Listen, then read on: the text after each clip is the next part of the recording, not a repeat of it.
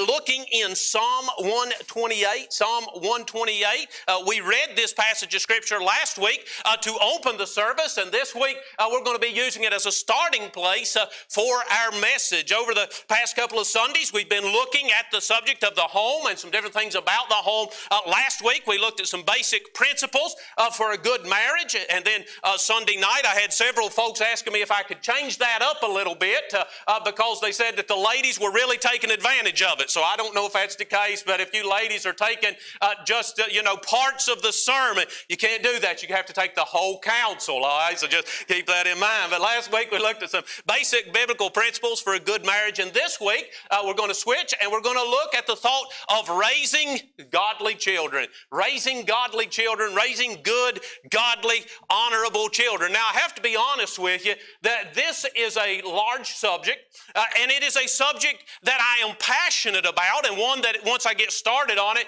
uh, I can just talk way too long about it, but it is also one that I am always very hesitant and very cautious to deal with. I know that a couple of some of my children have left home, more are wanting to leave home, uh, but I don't mark myself as being an authority on raising children. And I do not deliver this message on the basis of, I've done a good job, so you need to do what I've done and I don't want anyone to get that opinion whatsoever. When I deliver this message, I am simply going to be telling you what the Word of God says. I'm going to be telling you what God says works, and then I'm going to hope and pray that you will take that and you will apply it to your life. Now, I know that not everyone here uh, is parents with children at home, uh, but this message can apply to everyone uh, who is here. There are many aspects of this message uh, that can apply whether you have children at home, whether you have grandchildren, whether you're hoping to have children in the future, or whether you are just an aunt or an uncle that has an influence in the life of children. Many aspects of this message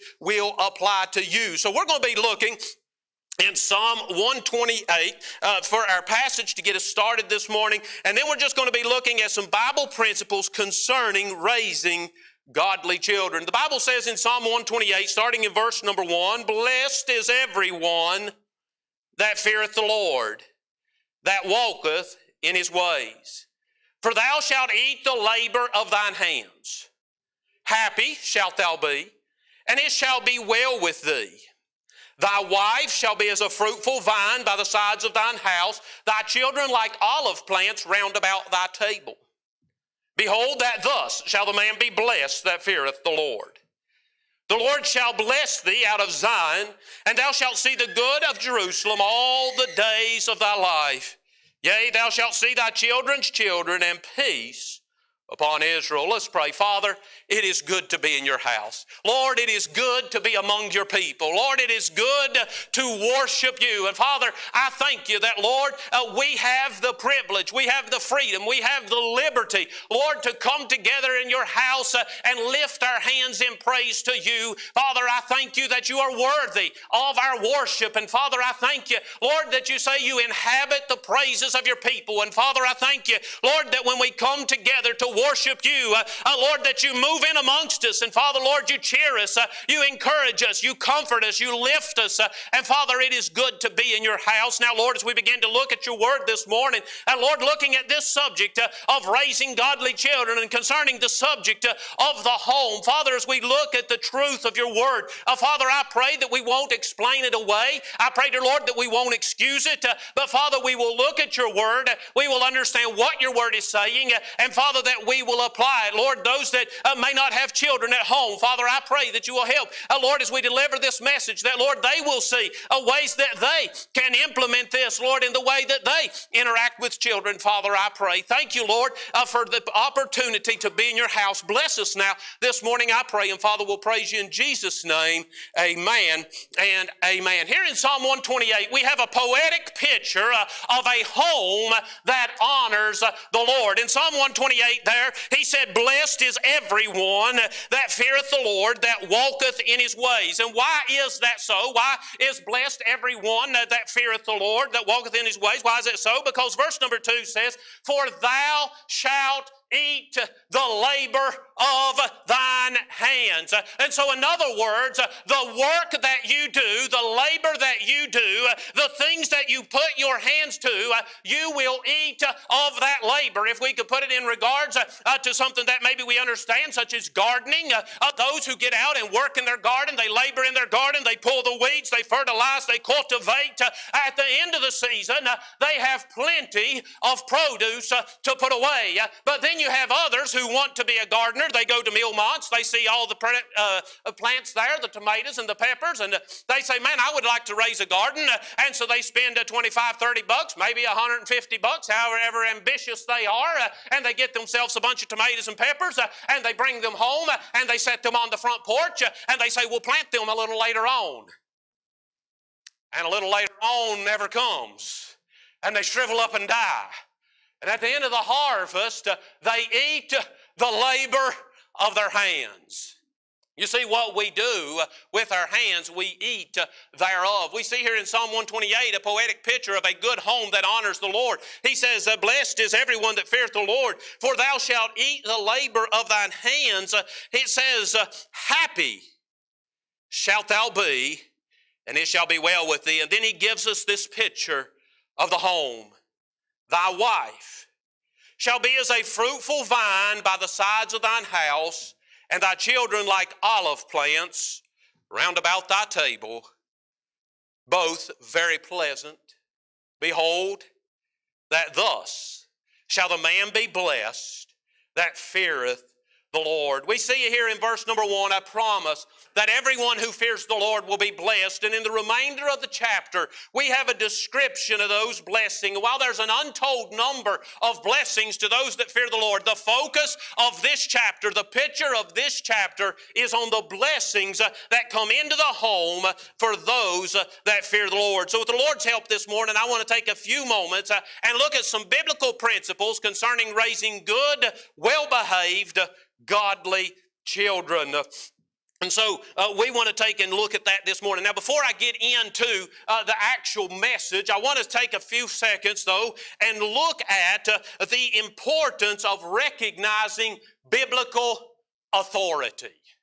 Because everything that I have to say to you this morning will be of none effect unless we agree that the Bible is the authority on the subject. Unless we all agree that the Bible is the best textbook that we can obtain on the subject, then there's no sense in me preaching the rest of the message. Many times, whenever someone will come to me to ask me an opinion or to get some counseling, I will start by saying, I want you to understand that I believe that the Bible is the authority, and everything I will be telling you will be based on the Bible, and whether or not it helps you will be determined by whether or not you believe the Bible. So before we start looking at what the Bible has to say about raising children, we need to establish that the Bible is the authority on the subject. You see, the author of the Word of God, the one who penned this book, the one who preserved it, the one who gave it to us, the one who allowed us to have it in our possession,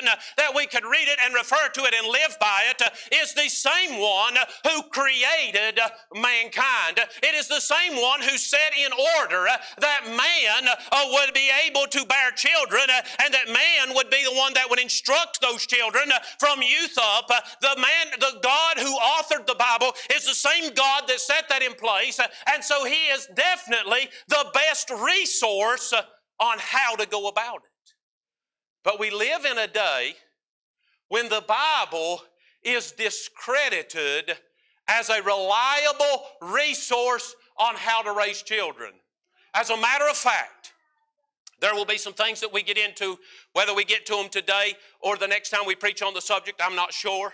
But there will be some things that we discuss that our modern society has completely rejected as being effective means of raising children. This world discredits the Word of God. This world disregards the Word of God. They say we want the Bible to be part of our home, but they do not want to follow its principles. So before I can preach to you on these principles of raising godly children, you must, you must, you must understand that the Bible is the authority. And if the Bible says it, then it is true and we can live by it. And once we understand that, then we can move on and see what the Bible has to say about raising godly children. There's a few passages of scripture that we could look at concerning biblical authority. Verse number one of our text says, Blessed is everyone that feareth the Lord, that walketh in his ways. This is talking about blessings in the home. And how do we get those blessings? By walking in his ways. How do we find his ways? By looking in his word.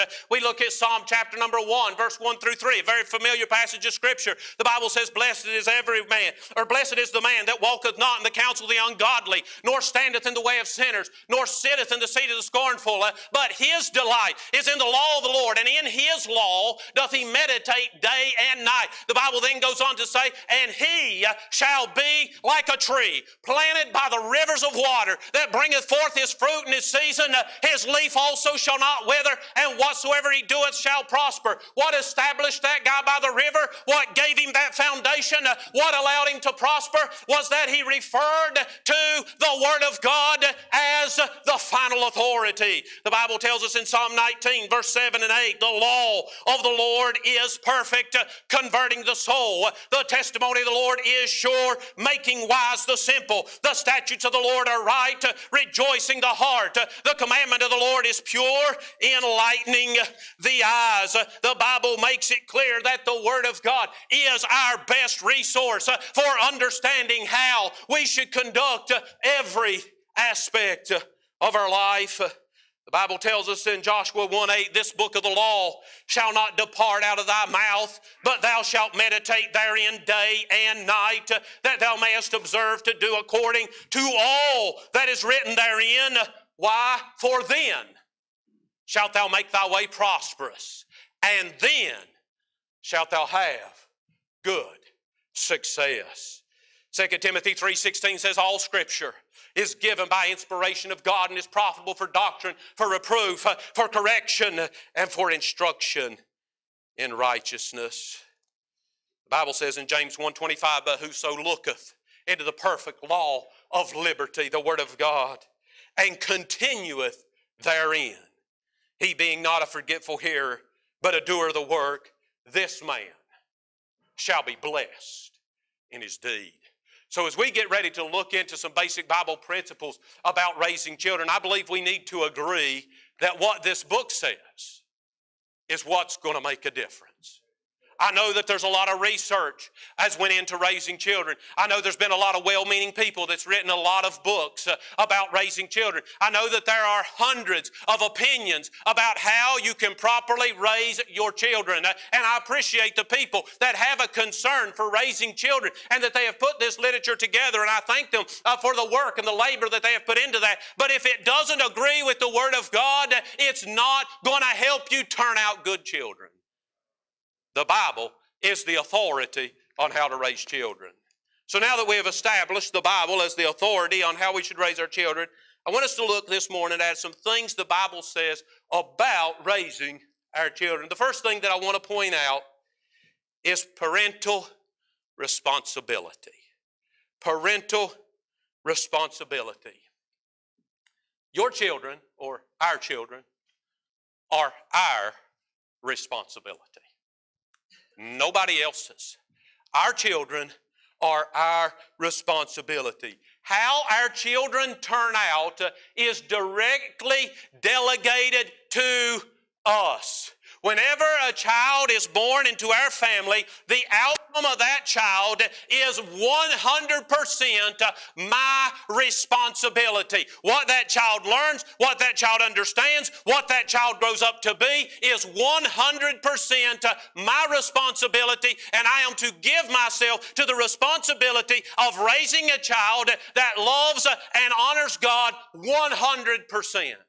Now, I do not discredit the fact that the Word of God teaches us that every person uh, has an independent will. Uh, every person has the ability to decide whether or not they are going to follow God. And every person uh, uh has the ability to turn away from God. Uh, there have been men of God who were faithful men of God, who loved God and served God, who fell into sin. And so, for me to tell you that it, you can be guaranteed to raise your children in such a way that they will never fall into sin, they will never get into trouble, I would be teaching a, a lie because that is not true. Your children have the ability to make their own choices and do their own thing. However, when that child comes into your home, it is your responsibility to do everything in your power to ensure that when that child grows up, uh, if they go astray, it will not be because you dropped the ball. It'll be because of their own decision to disobey the Word of God. Our children are our responsibility. How they turn out is delegated directly to us. I want to look at four things I believe the Bible teaches is the responsibility of the parent in regards to their children. First, I believe it is our responsibility to love our children. Titus 2 and verse number 4, we read it a little bit ago, that they may teach the young women to be sober, to love their husbands, to love their children. Now, right off, whenever we say that it's our responsibility to love our children, we say, well, that is something that comes natural. So, Pastor John must be talking about those people uh, who have an unnatural uh, uh, uh, affection or an unnatural emotion towards their children and they are upset about their children. They feel that their children are interrupting their lives uh, and therefore they, they are displeased and are unhappy and do not love their children. And while I know that that does exist and it breaks my heart that there could be parents who bring children into the world who do not love their children and really I cannot understand how that works. I cannot comprehend how a person could bring a child into the world and not love that child, but we know that it exists uh, and I know that out there. But this morning, that's not who I'm talking about because I don't believe there's any of those people here this morning. So, whenever I say that the Bible teaches it's our responsibility to love our children, I believe that we need to take a few moments and see what the Bible tells us that love is. At first glance, this may seem to be the easiest of the list of responsibilities because of the natural bond between parents and children. But whenever we think of loving our children, we need to remember that there's more to loving our children than squeezing them fat little legs and kissing them chubby little cheeks. Now, we enjoy doing that, and I had an uh, enjoyable time carrying him around this morning and nuzzling her little cheek and telling her she was Pop Pop's girl. And she helps my popularity a whole lot, Emma does. I'm telling you what, more people want to talk to me when I'm carrying her than without. I'm trying not to be offended by that. But love is more than those sweet little cuddles and those precious little smiles and those sweet little giggles and, and the innocent. Love is more than that. Loving your children goes far beyond that. Whenever we think about loving our children, we need to remember that love is a balance. There is a time when love gives. But there is also a time when love will restrain or refrain. Uh, love is selfless. Love is more concerned with the well being of the child than it is of ourself. You know, I could easily get on a hobby horse right here, but I'm going to try to just jump on for a second, not use up the whole quarter's worth. This world that we live in is so self focused it burns me up. Now, I believe that it is important that you take care of yourself. I believe it's important that we maintain good physical health. Uh, I don't know if you've noticed, the Lord's allowed me to lose a few pounds. I was like, I'm getting too big, I'm getting unhealthy, got to take care of that. I believe that the Lord teaches that we're to take care of ourselves and to take care of our physical body and, and that we're to take care of ourselves emotionally. I believe the Bible teaches that. I believe it's important. But I'm telling you what, if you get on social media and you look at social media posts, it is clear full of all this nonsense uh, about rejecting people uh, in order to take care of yourself. Uh, it's okay not to talk to them. It's okay to turn your back to them. It's okay to walk away from them. It's okay to let your responsibilities go. All this stuff. And believe me, I know we need to take care of ourselves, but this self focus is so anti God, it's sickening. The Bible does not teach self focus. Uh, the Bible teaches others focus. Uh, you know how to have joy? Jesus first, uh, others second, uh, yourself last. Uh, I know that it's a simple thing uh, and it's been overused, but it's still true. And if you're getting on this boat of all this self exaltation to the rejection of reaching out and making a difference in other people's lives, you are on the wrong track and the devil has deceived you. There you go for those of you that don't have children at home. now back to those that have children at home. Love is selfless. Love is more concerned with the well being of the child than it is with my own enjoyment and comfort and care. It used to not be uncommon at all for if there wasn't a lot of food, Kids never understood this. I know my mom did it. She'd fix supper and we'd be like, Mom, you not eating? No, I'm not hungry. Now, Mom was hungry. There just wasn't enough food to go around. She wanted to make sure everybody ate before she got anything. And a lot of y'all grew up with mamas like that.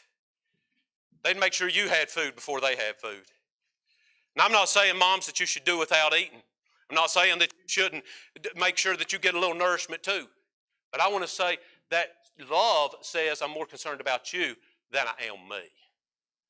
We'll just jump on one little illustration. Like I said, when I get on this subject, I'm passionate about it and I talk way too much. So y'all just shut me down when time's up, all right? This right here just burns me up with parents. I have one. I got a cell phone. There's social media on here. I got email on here. I got like five Bible apps on here. If you don't have Bible apps on your phone, get your phone saved, all right? Somebody's phone's working now. but this burns me up. Parents, am I going out of camera, man? Oh, good, good. They're sitting here like this. And a little kid comes up, Mama, Mama, Mama, I want you to come see. I caught a grasshopper. Hang on. Ha ha ha ha. What are you laughing at? This, this parent's kid just caught a grasshopper. Yeah, your kid just caught one too if you'd pay attention. But I'm telling you what, we live in a generation of parents that have allowed this little box to come between them and their children. And I'm telling you what, if this is keeping you from interacting with your children, if this is keeping you from engaging with your children, if this is keeping you from paying attention to your children, take you a good sledgehammer and bust this thing and get you a flip phone that don't have all that junk on it so you can be a parent and raise your children. Anyway, back to the sermon. All right. Love is selfless. Love is a commitment. Love is a commitment. Love doesn't expire. Love continues even when it's not convenient. You know what? Whenever them little ones are about this big and they got all them innocent giggles and them cute little smiles, it's pretty easy to love them. But when they get up about this big and they know how to run and they've learned that if they if that they that they could, don't have to listen, that they can run instead, and you ought to break that really, really, really fast. But you know, while you're in the process of breaking that uh, and you're trying to get things done, and they're just wrecking stuff and turning stuff over, and I mean, you you will not believe how fast a child can destroy a freshly cleaned home. I mean, it don't take them long, and it can become inconvenient. They can start becoming a burden, but love is a commitment. You love them even when it's not convenient. And as parents, when we think about this thing of love, it's our responsibility to ensure that our children are loved. It's our responsibility to make sure our children know that they are loved. It's important that our children be secure in the fact that their parents love them. There's nothing wrong with telling your children often and regularly that you love them. They need not have any question that their parents love them. They need to be secure in your love, and you need to reaffirm it over and over and over. You need to reaffirm it with your words. You need to reaffirm it with your rules. You need to reaffirm it uh, with your discipline. You need to reaffirm it over and over and over and over so that the child knows without a doubt, my mom and dad love me. No question, it is your responsibility to make sure your child is loved. I know that we want our children to have friends. I know we want our children to be popular. I know we want our children uh, to be somebody that everybody notices, but that doesn't always happen. But it's your responsibility to make sure, even if nobody else in the entire world likes them, they have no question that mom and daddy love me. It is our responsibility to make sure our children are loved. In addition to loving our children, it is also the parents' responsibility to train their children. To train their children. Proverbs 22 6, we all know the verse. Train up a child in the way he should go, and when he's old, will not depart from another. There's so much I could say about this verse, and we may have to come back and do a message just on this verse. But this morning, I just want to use it as a reference to remind us of our responsibility of training children. We as parents are responsible for the shaping and molding and development of our children. As parents, we are responsible for their behavior. I'll just move on. We are responsible for their attitude. When you have a small child with a bad attitude, you are responsible to be the one that fixes that attitude. We'll back up a little bit. When you have a child that is misbehaving, it's not anyone else's responsibility, it is your responsibility to address their misbehavior. You are responsible to train them how to behave. You are responsible to teach them how to have a good attitude. Uh, you are responsible uh, for how they conduct themselves among other people people. It is your responsibility uh, that your child develops uh, obedience, uh, that your child develops respect for elders, uh, that your child develops uh, self control. That is your responsibility as a parent to train these things into your children. Now, I'm not going to get there this week, but next time we come back to this subject, we're going to be looking at some practical applications, how we make this work. So I'm not going to delve into all that this morning. But I am going to say that training children is not difficult if you are consistent. Now, the Bible gives us some real good rules about how to discipline our children, and we're going to be looking at that the next time we return to this subject. And I'm not going to be diving into that this morning. And I know that there are a lot of different ideas and ways to train children. And I believe that the Bible way is absolutely the best way. But I will say there are other ways that work if you are consistent. If you don't remember anything else, remember this. You want to raise good, godly children, be consistent. If it's okay for them to do it when you're feeling good, then it's okay for them to do it when you're feeling bad. Oh, well, I'm telling you what, it just burns me up when I see these parents who encourage their children to misbehave and laugh at them for misbehaving and think that it's okay that they're misbehaving. And then the next day, that parent's not feeling well and they're yelling at their child for doing exactly the same thing. You want to raise good, godly children. You want to train children. Be consistent. And just a little clue just don't ever let them misbehave and you won't have that problem. All right. All right. Sorry. I love y'all. Really, I do. Don't think I'm angry. I just really get upset at parents who don't take their job seriously. Children are a blessing from the Lord. And if He has allowed children to be in your life, He has blessed you. And we ought to take it seriously. Very, very seriously. We are responsible for their mannerisms. We're responsible with how, for how they interact with others. But when I say that, I understand that training takes time. They're not perfect right off from the start. And even whenever you think you've got them right there, I mean, they will embarrass you big time. They're good at that.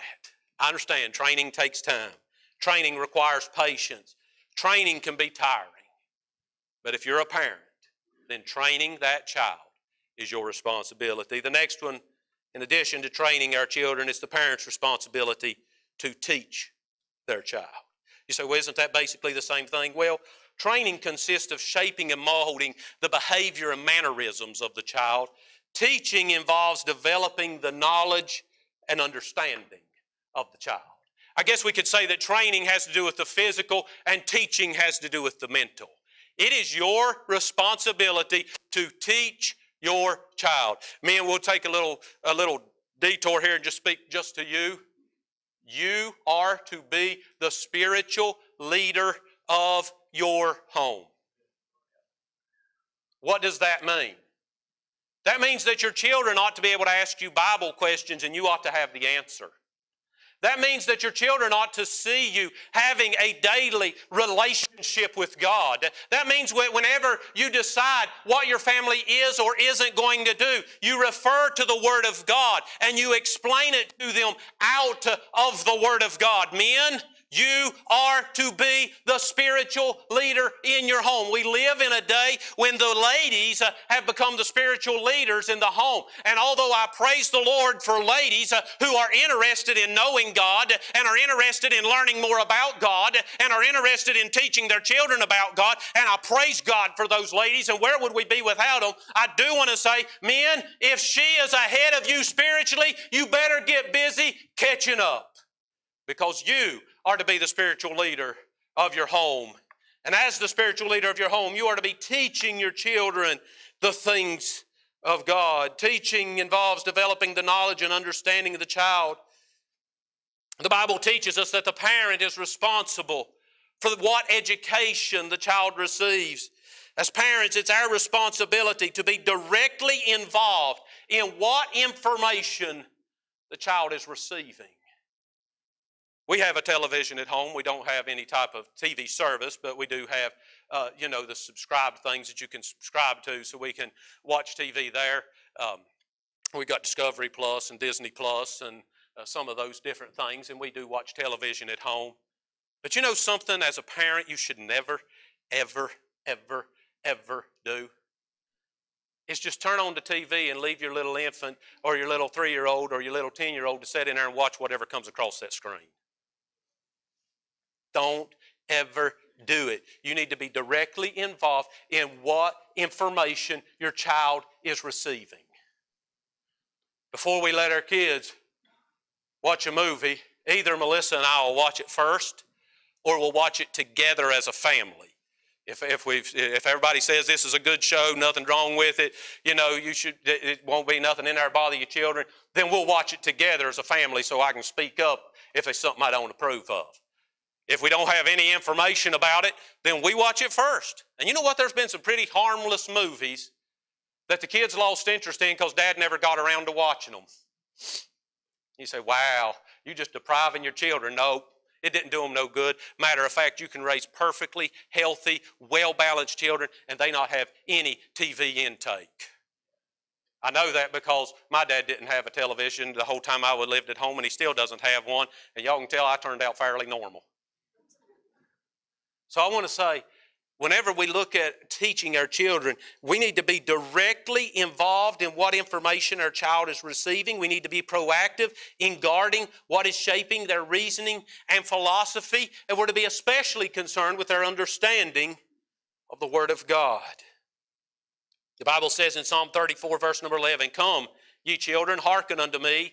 I will teach you the fear of the Lord.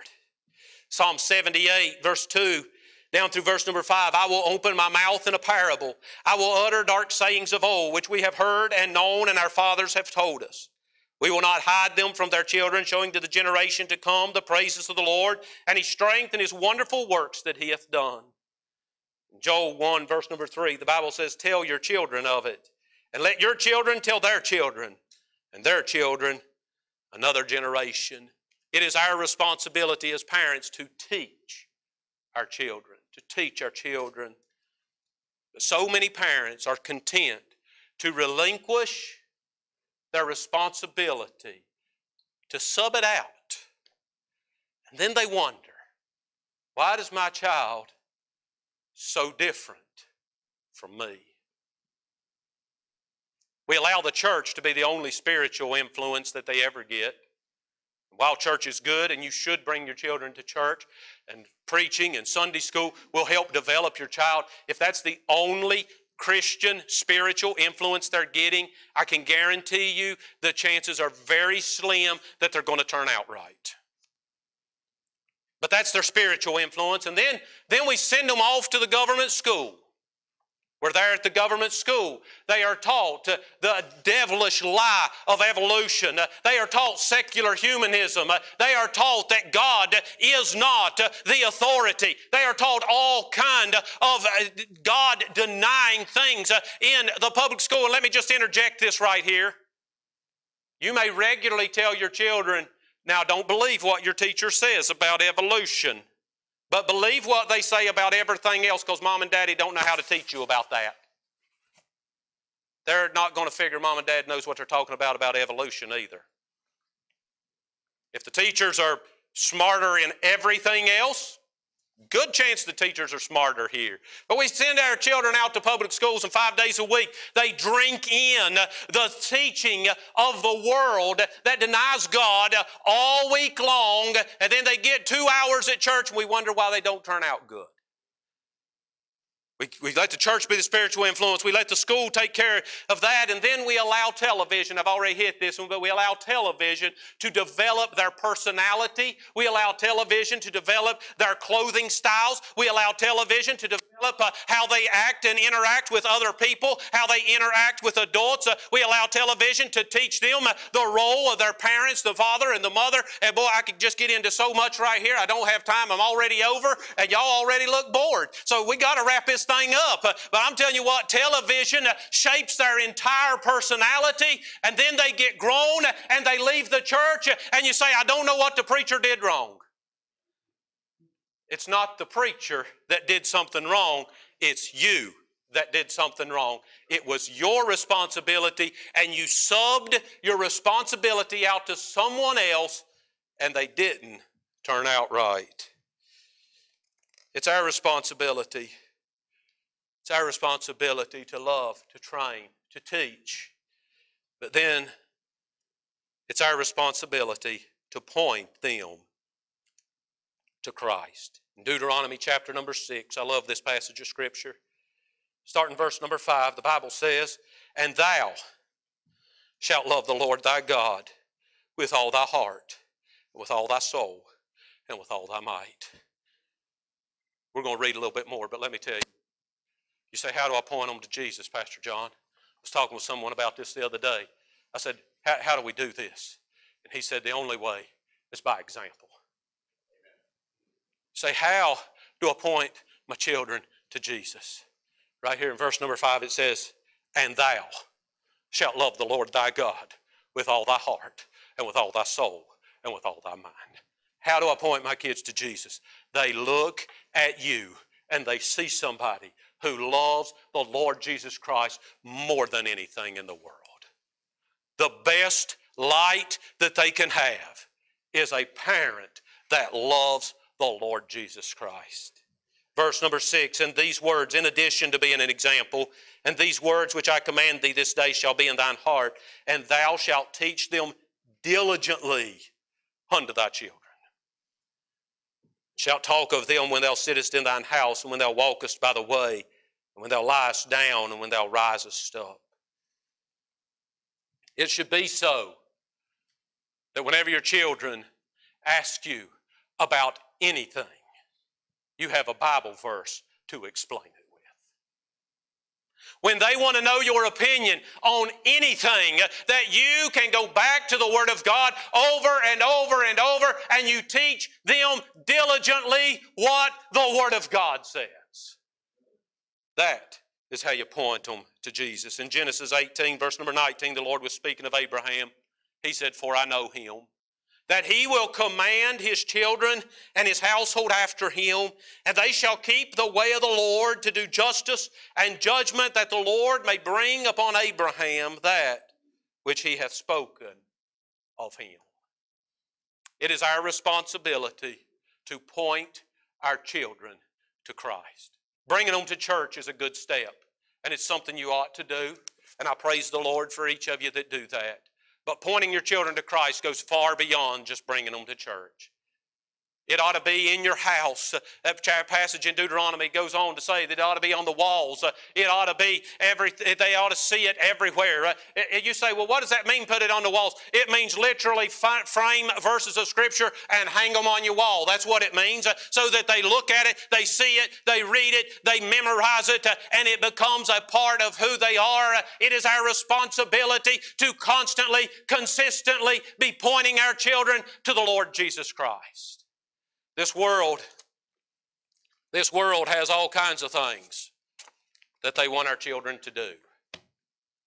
All kind of things that they want our children to be a part of. And boy, I'm telling you what, we point them to it over and over and over and over and over and over. And we wonder why they don't follow Christ.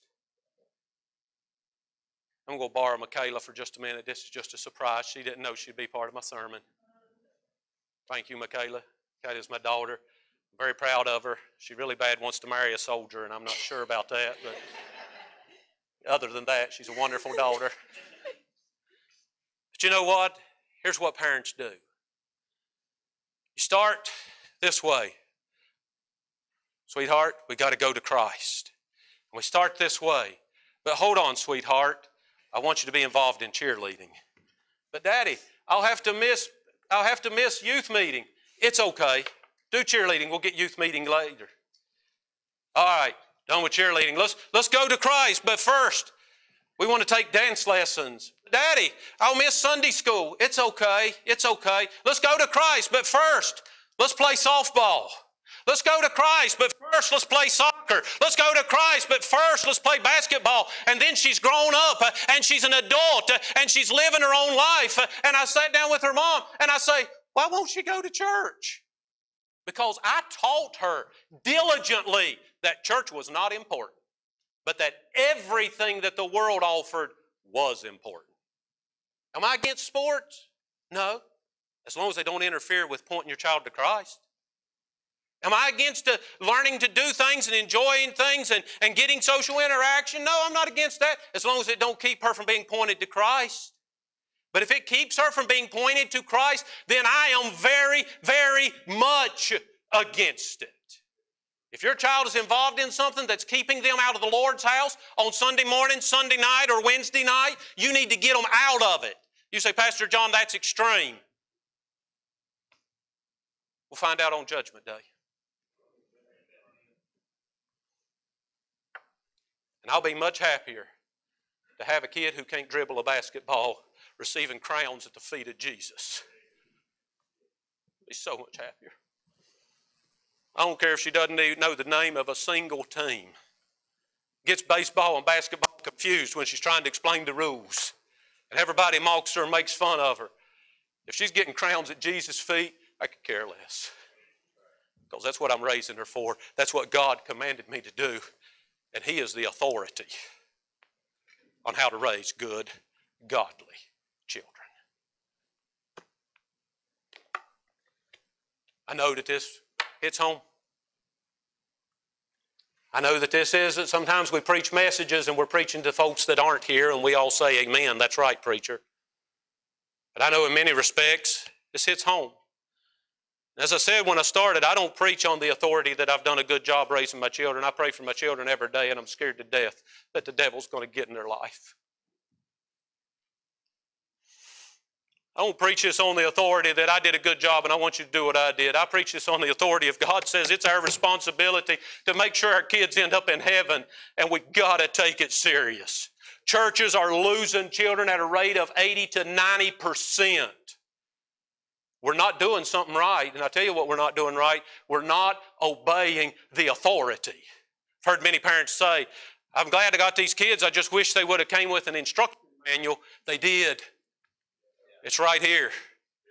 And if you follow it, you'll be able to raise good, godly children. There's so much more we're going to look at. We want to get into this thing of practical application, how we go about this training. And we're going, we're going to get in some stuff there too. But it's based on the authority of the Word of God. Take it serious. take it serious. Let's all stand. Go ask Miss Debbie come to the piano.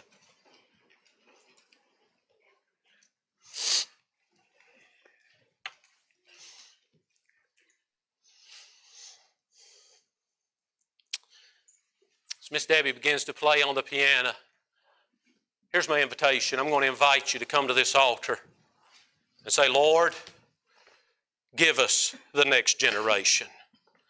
Lord, whether I'm a parent or a grandparent, uh, uh, whether I'm directly involved in the lives of children or whether I just see the children in the church, my prayer to you this morning, Lord, is that you give us the next generation. On Mother's Day, we had 30 some children standing here on this stage. If statistics are right, there will only be one or two of them staying in the church once they become adults. I don't want to see that. I want to see all 30 of them in the church. And I want us as a church to pray, God, give us the next generation. We're not letting them go. We're not giving up. We're not going to let the world have them. We want them to be following you. And that is my invitation to you this morning. Come to this altar and say, God, give us the next generation. Let me do whatever I can do to ensure that our children are still here when they're adults. As Miss Debbie plays, the Lord spoke to your heart. You come.